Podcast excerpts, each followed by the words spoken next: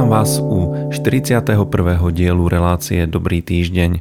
Volám sa Daniel Šobr a aj dnes sa s vami budem rozprávať o niektorých aktuálnych témach s cieľom povzbudiť vás a priniesť vám biblický kresťanský pohľad na aktuálne dianie okolo nás.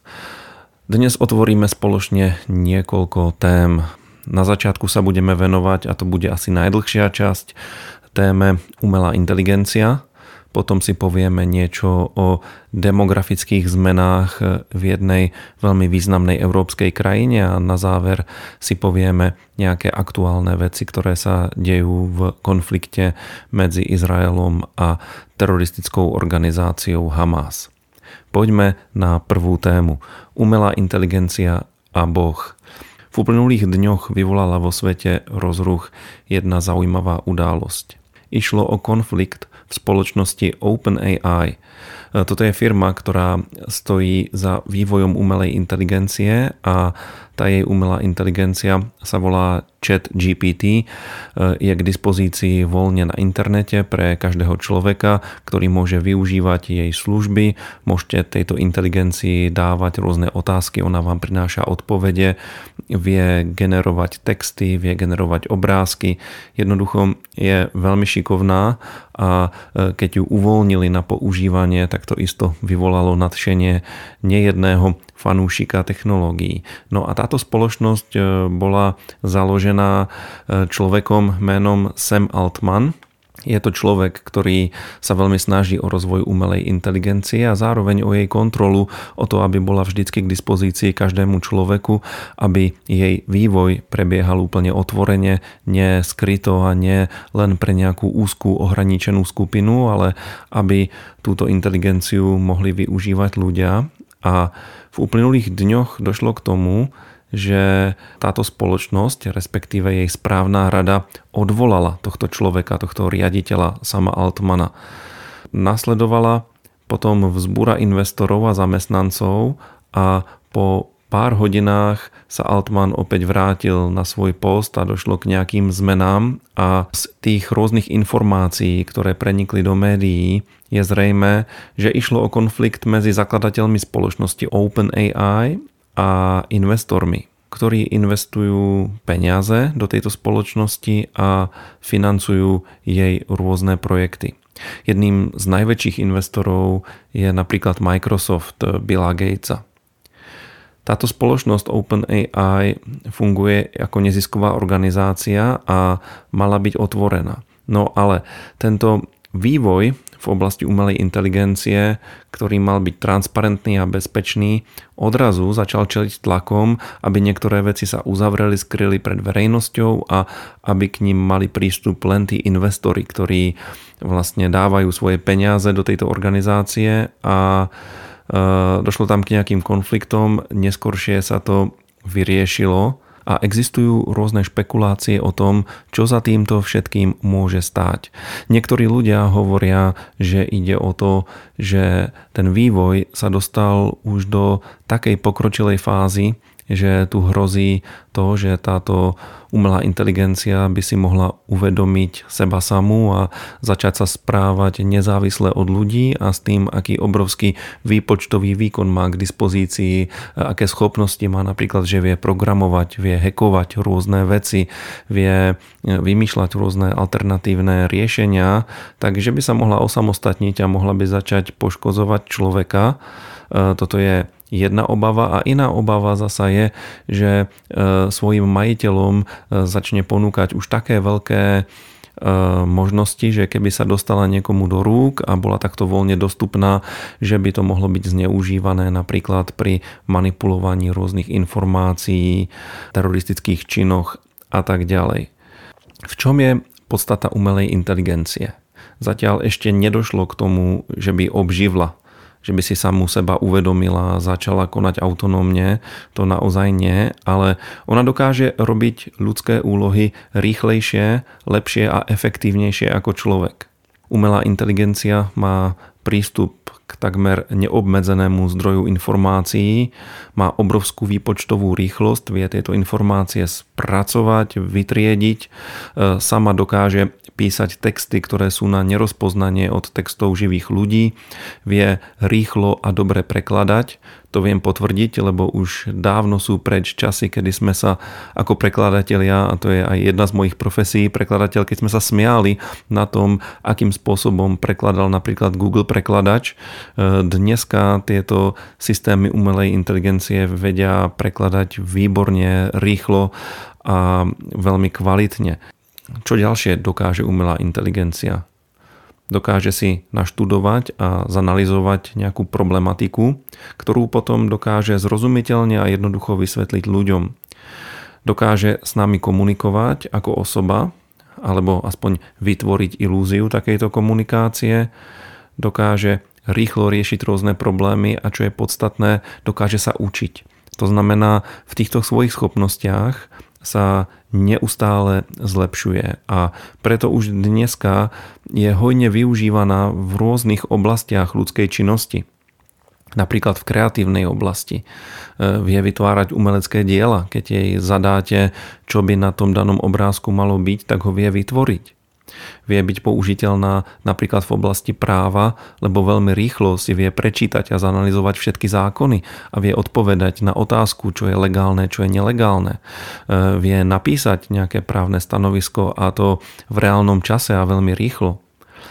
Umelá inteligencia má obrovskú budúcnosť napríklad na poli medicíny lebo dokáže e, v sebe zhrnúť všetky medicínske poznatky, e, tie najnovšie objavy a dokáže, dokáže sama dávať návrhy na to, aká diagnóza sa skrýva za rôznymi problémami a v tomto môže veľmi pomôcť lekárom. A samozrejme v neposlednom rade umelá inteligencia vie byť veľmi využitá alebo možno zneužitá na poli vojny, Napríklad môže sama autonómne riadiť rôzne zbraňové systémy, rôzne húfy dronov, ktoré môžu veľmi koordinovane e, útočiť a jednoducho dokáže rozpoznávať veci, dokáže sa napojiť na senzory a v reálnom čase vyhodnocovať a vidieť veci, ktoré človek nie je schopný vidieť a v tomto vo všetkom ju ľudia môžu využívať a samozrejme už aj využívajú. Sám som ju vyskúšal a zistil som, že jej môžeme klásť otázky aj z oblasti e, kresťanstva. Napríklad položil som jej takú vyzývavú otázku, že či je Biblia Božie slovo. A viete, čo bolo zaujímavé? Ona mi odpovedala. A odpovedala mi takým spôsobom, že je umelá inteligencia, to znamená, že na to nemá vlastný názor ale napísala mi, že existujú ľudia, ktorí tvrdia, že Biblia je Božie slovo a zároveň, že existujú ľudia, ktorí to popierajú, preto nie je možné jednoznačne na túto otázku odpovedať. A práve v tejto odpovedi sa ukázalo to, že umelá inteligencia je naprogramovaná tak, aby hovorila odpovede, ktoré budú politicky korektné, ktoré nikoho neúrazia, nikoho nepobúria, tým pádom môže niekedy aj skreslovať pravdu podľa zadania, ktoré má. Umelá inteligencia tiež dokonale pozná Bibliu majú naštudovanú, majú prečítanú vo všetkých jazykoch, vo všetkých prekladoch, ktoré na svete sú a preto jej môžete zadať nejakú teologickú otázku. Môžete sa jej napríklad spýtať, čo Biblia hovorí o hriechu a ona vám napíše podľa zadania článok podľa rozsahu, ktorý si určíte e, o tom napríklad, čo je hriech, kde sa vzal, aké je riešenie. To, to znamená, vie písať teologické články, pozná všetky teologické smery a vie pomôcť kazateľovi napísať kázeň. Teraz je otázka, či je to tak správne. E, samozrejme, používať umelú inteligenciu ako akúsi vylepšenú konkordanciu, v tom by som nevidel problém, ale aby mala formulovať kresťanské učenie, to je problém pomerne masívny. Ešte vám poviem jednu vec. Ktorú považujem za vážny problém, ale nielen v súvislosti s umelou inteligenciou, ale v súvislosti s technológiami všeobecne. Totižto technológie, ktoré používame, za posledných 10 rokov je to veľký nárast používania rôznych technológií, z ktorej najvýznamnejšou je asi mobilný telefón, ktorý dneska už prestal byť telefónom, ale je v podstate počítačom, ktorý nosíme so sebou e, stále, máme ho vo vrecku a on nám veľmi pomáha kedykoľvek potrebujeme niečo zistiť, nejakú informáciu, tak si ju jednoducho vygooglíme. Kedysi sme nosili v hlave telefónne čísla našich priateľov, keď sme chceli niekomu zavolať a e, keď sme mali nejaký rozšírenejší okruh známych, tak sme mali telefónny zoznam, ktorý sme so sebou nosili v nejakom notísku. No dneska si nepamätáme, mnohí ľudia si nepamätajú ani telefónne čísla svojich najbližších rodinných príslušníkov, lebo jednoducho všetko máme v mobile. Kedysi sme vedeli pracovať s mapou, vedeli sme si naštudovať cestu a potom po pamäti niekde cestovať, pamätať si odbočky, kde, v ktorom meste odbáčame, na aké mesto. A dneska nič z toho neplatí. Dneska zadáme do navigácie náš cieľový bod a o nič iné sa nestaráme a navigácia nám hovorí, kde, kam a kedy máme odbočiť. A teraz si predstavte, že v dôsledku všetkého tohto nám zakrpatievá mozog. Netrenujeme pamäť, netrenujeme priestorovú orientáciu, netrenujeme rozmýšľanie nad vecami a jednoducho technológie nahrádzajú prácu nášho mozgu. A podobne je to aj s umelou inteligenciou. Umelá inteligencia v mnohých prípadoch vie úplne nahradiť ľudskú mentálnu prácu študovanie, analyzovanie a skúmanie veci. To všetko urobí za nás a vedie to k jednému fenoménu, ktorý je teda veľmi nebezpečný a to je akási všeobecná degenerácia ľudstva. Ako je to s umelou inteligenciou a jej potenciálnym seba uvedomením? To znamená, že by obživla a začala sa správať ako skutočná osoba. Ehm, chcem povedať, že z biblického hľadiska platí to, že aj keby umelá inteligencia obživla, nestane sa človekom. Ona totiž funguje iba na základe e, čistej logiky. A čistá logika, uvažovanie, e, nestačí na všetko. Predstavte si napríklad problematiku samotnej Božej osoby. Kto je Boh? A na základe vývoja určitej teologickej debaty, chápania e, textov písma, kresťania v priebehu stáročí došli k názoru, že s Božou osobou to nie je až také jednoduché. Že Boh je síce jeden, ale prejavuje sa v troch osobách. V troch osobách, ktoré sa v písme zjavujú súčasne.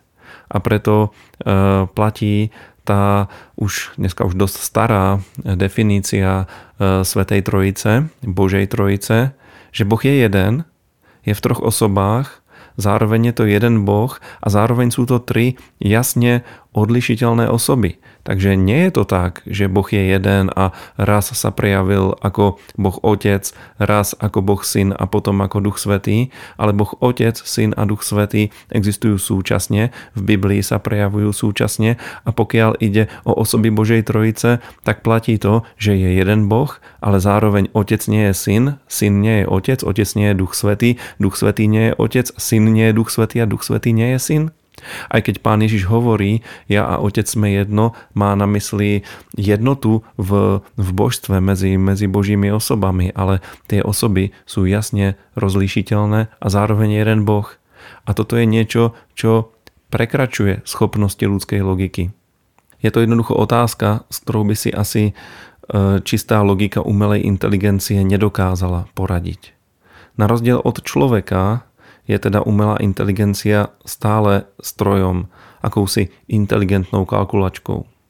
Ľudia sú ale duchovné bytosti a okrem logiky majú aj schopnosť intuície. Akéhosi zvláštneho skrytého uvažovania, ktoré ide nad naše myslenie, nad našu logiku. Je to schopnosť nášho ducha vnímať podstatu vecí a robiť rozhodnutia nielen na základe informácií, ktoré máme k dispozícii, ale aj na základe akéhosi vnútorného cítenia a toto umelá inteligencia nikdy nedokáže. Samozrejme je možné, že umelá inteligencia je zmienená v popise eschatologických událostí v knihe Zjavenie. Môžeme si prečítať ten krátky text, je to z 13. kapitoly zjavenia od 11. do 18. verša. Potom som videl inú šelmu vystupovať zo zeme a mala dva rohy, podobné baránkovým, ale hovorila ako drak. A jehla vykonáva všetku moc prvej šelmy pred jej očami a pôsobí, aby sa zem a jej obyvatelia klaňali prvej šelme, ktorej smrteľná rana sa zahojila. Robí veľké znamenia pred zrakmi ľudí, takže aj oheň zostupuje z neba na zem. Obyvateľov zeme zavádza znameniami, ktoré jej bolo dovolené konať pred očami šelmy. Nahovára obyvateľov zeme, aby zhotovili obraz šelme, ktorá má ranu od meča, ale ožila. Dostala moc dať ducha do obrazu šelmy, aby tak obraz šelmy aj hovoril a spôsobil, aby boli usmrtení všetci, ktorí by sa nekláňali obrazu šelmy. Pôsobí aj to, aby všetci mali aj veľkí, bohatí aj chudobní, slobodní aj otroci dali si znak na pravé ruky alebo na čelá, aby nemohol kupovať ani predávať nikto, kto nemal znak mena šelmy alebo číslo jej mena. V tomto je múdrosť, kto má rozum, nech spočíta číslo šelmy, lebo je to číslo človeka, jeho číslo je 666. Toto je veľmi známy text z Apokalipsy, ktorý hovorí o šelme, ktorou je Antikrist, potom o druhej šelme, ktorou je falošný prorok a o tom, že bude tej prvej šelme urobený obraz a tomuto obrazu bude daný duch. To znamená, že obraz ožije. Pravdepodobne pôjde o nejakú sochu ovládanou umelou inteligenciou a preto e, bude to akýsi super počítač a preto môžeme vnímať aj z tohto biblického príbehu takú mieru nebezpečenstva tejto umelej inteligencie, lebo to bude umelá inteligencia, duch v obraze šelmy, ktorý bude rozhodovať o živote a smrti ľudí podľa toho, či, či sa budú klaňať tomuto obrazu alebo nie. Takže to nové náboženstvo, antikristovské náboženstvo pravdepodobne bude e, spojené s pôsobením umelej inteligencie, akéhosi superpočítača, ktorý bude riadiť všetko a bude môcť rozhodnúť o tom, či niekto môže kupovať alebo predávať podľa toho, či bude mať na sebe e, znak tejto šelmy.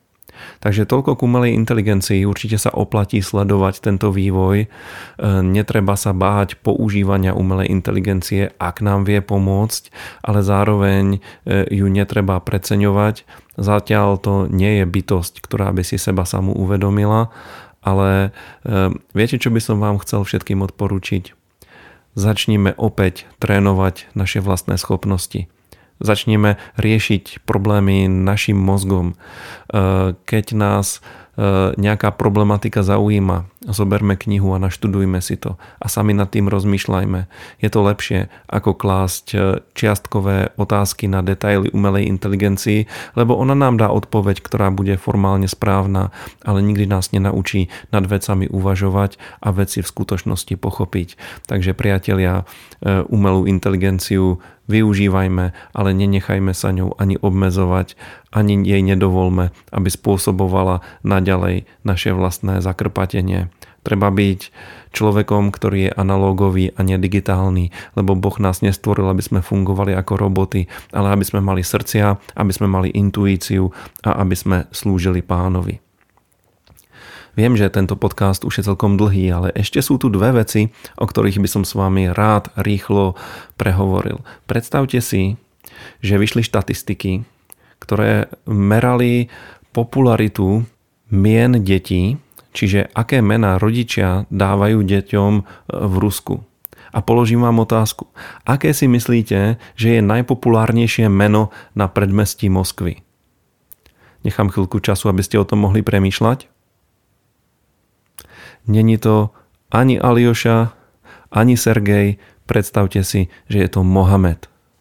To znamená, tá veľká aglomerácia na predmestí Moskvy, kde okrem teda Rusov bývajú aj rôzni pristahovalci zo stredoázijských republik, z, tej, z toho veľkého priestoru Ruskej federácie, tak je tam čoraz viacej moslimov, čoraz viacej ľudí, ktorí vyznávajú islám ako náboženstvo a títo dávajú mená svojim deťom. Napríklad v Ľuberci, to je na predmestí Moskvy, sa medzi tohtoročným januárom a novembrom narodilo celkom 202 chlapcov s menom Muhammad. Druhé miesto s počtom 114 obsadili chlapci s menom Arťom. Spomedzi devčenských mien v meste síce zvíťazila Anastázia, na druhom a treťom mieste však figurujú Fatima a Bibisoro, mená populárne okrem iného v islámskych stredoazijských krajinách. Takže nie je to len západná Európa, kde v dôsledku migrácie je čoraz väčší počet e, moslimov, ale je to aj Rusko, e, pre ktoré je teda prirodzené, že tam sú muslimskí obyvatelia, no títo muslimskí obyvatelia na rozdiel od tradičného e, kresťanského obyvateľstva majú oveľa viacej detí a jednoducho ich pribúda a toto do budúcnosti vytvára veľmi vážny problém a mali by to ľudia zohľadniť aj vo svojich modlitbách. Zdá sa, že krajiny strednej Európy, to znamená naše krajiny, e, Československo, Polsko, Maďarsko, e, možno, možno Bulharsko, Rumunsko sú krajinami, ktoré toto ešte nezasiahlo, ale aj nás to zrejme čaká. A bude to ďalšia príležitosť a výzva na kázanie Evanielia a na modlitby. A na záver dovolte, aby som vám dal aktualizáciu k vývoji udalostí v Izraeli, kde prebieha konflikt medzi teda Izraelom a jeho armádou a teroristami z Hamásu. E, v súčasnosti tam platí prímerie a došlo k výmene rukojemníkov medzi e, Izraelcami a palestínčanmi, aby som bol presný. Rukojemníci sú to iba teda z izraelskej strany, ktorí sú vzatí do zajatí teroristami. Z palestínskej strany ide o väzňov, ktorí boli odsúdení predovšetkým za terorizmus. Napríklad je tam veľmi veľa mladých ľudí, ktorí sú vo väzení za to, že niekoho pobodali v snahe, v snahe ho zabiť. Dokonca došlo aj k nejakým usmrteniam. A teraz vlastne sú vymienianí ľudia, ktorí sú väznení, jedni preto, že sú zločinci, a jedni preto, že sú Židia, že ich jednoducho Hamas uniesol, aby mohol vyjednávať a Takto na to treba pozerať. A predstavte si ešte, že za jedného izraelského väzňa, väzneného Hamásom, za jedného rukojemníka e, dostanú ľudia z Hamásu troch vlastných väzňov väznených Izraelom. Čiže aj v tomto to nie je úplne proporcionálne. V každom prípade treba ďakovať Bohu za to, že sa darí zachraňovať rukojemníkov. E, prosím vás o modlitby, modlite sa za Izrael. Nech má izraelská vláda múdrosť, ako ďalej postupovať, aby sa podarilo podarilo čo najviac ľudí zachrániť a zároveň, aby sa podarilo dosiahnuť cieľ, ktorý majú Židia a to je úplná eliminácia Hamásu, aby už nikdy z pásma Gazy nehrozilo nebezpečenstvo a nezopakovali sa udalosti, ku ktorým došlo 7. októbra. Priatelia, ďakujem vám, že ste si na mňa aj dneska našli čas a vypočuli si tento podcast. Pozbuzujem vás do ďalšieho týždňa. Viete, že Boh je dobrý a preto môže byť dobrý aj náš týždeň. Majte sa krásne a ja sa teším opäť do počutia nasledujúci pondelok. Ak sa vám naša relácia páči, prosím, zdieľajte nás na svojich sociálnych sieťach, odoberajte nás, povedzte o nás svojim priateľom, modlite sa za nás, a môžete nám napísať svoje podnety na e-mailovú adresu brezno.milost.sk prípadne nás môžete aj finančne podporiť na číslo účtu, ktoré je uvedené v popisku tejto relácie. Ďakujeme vám.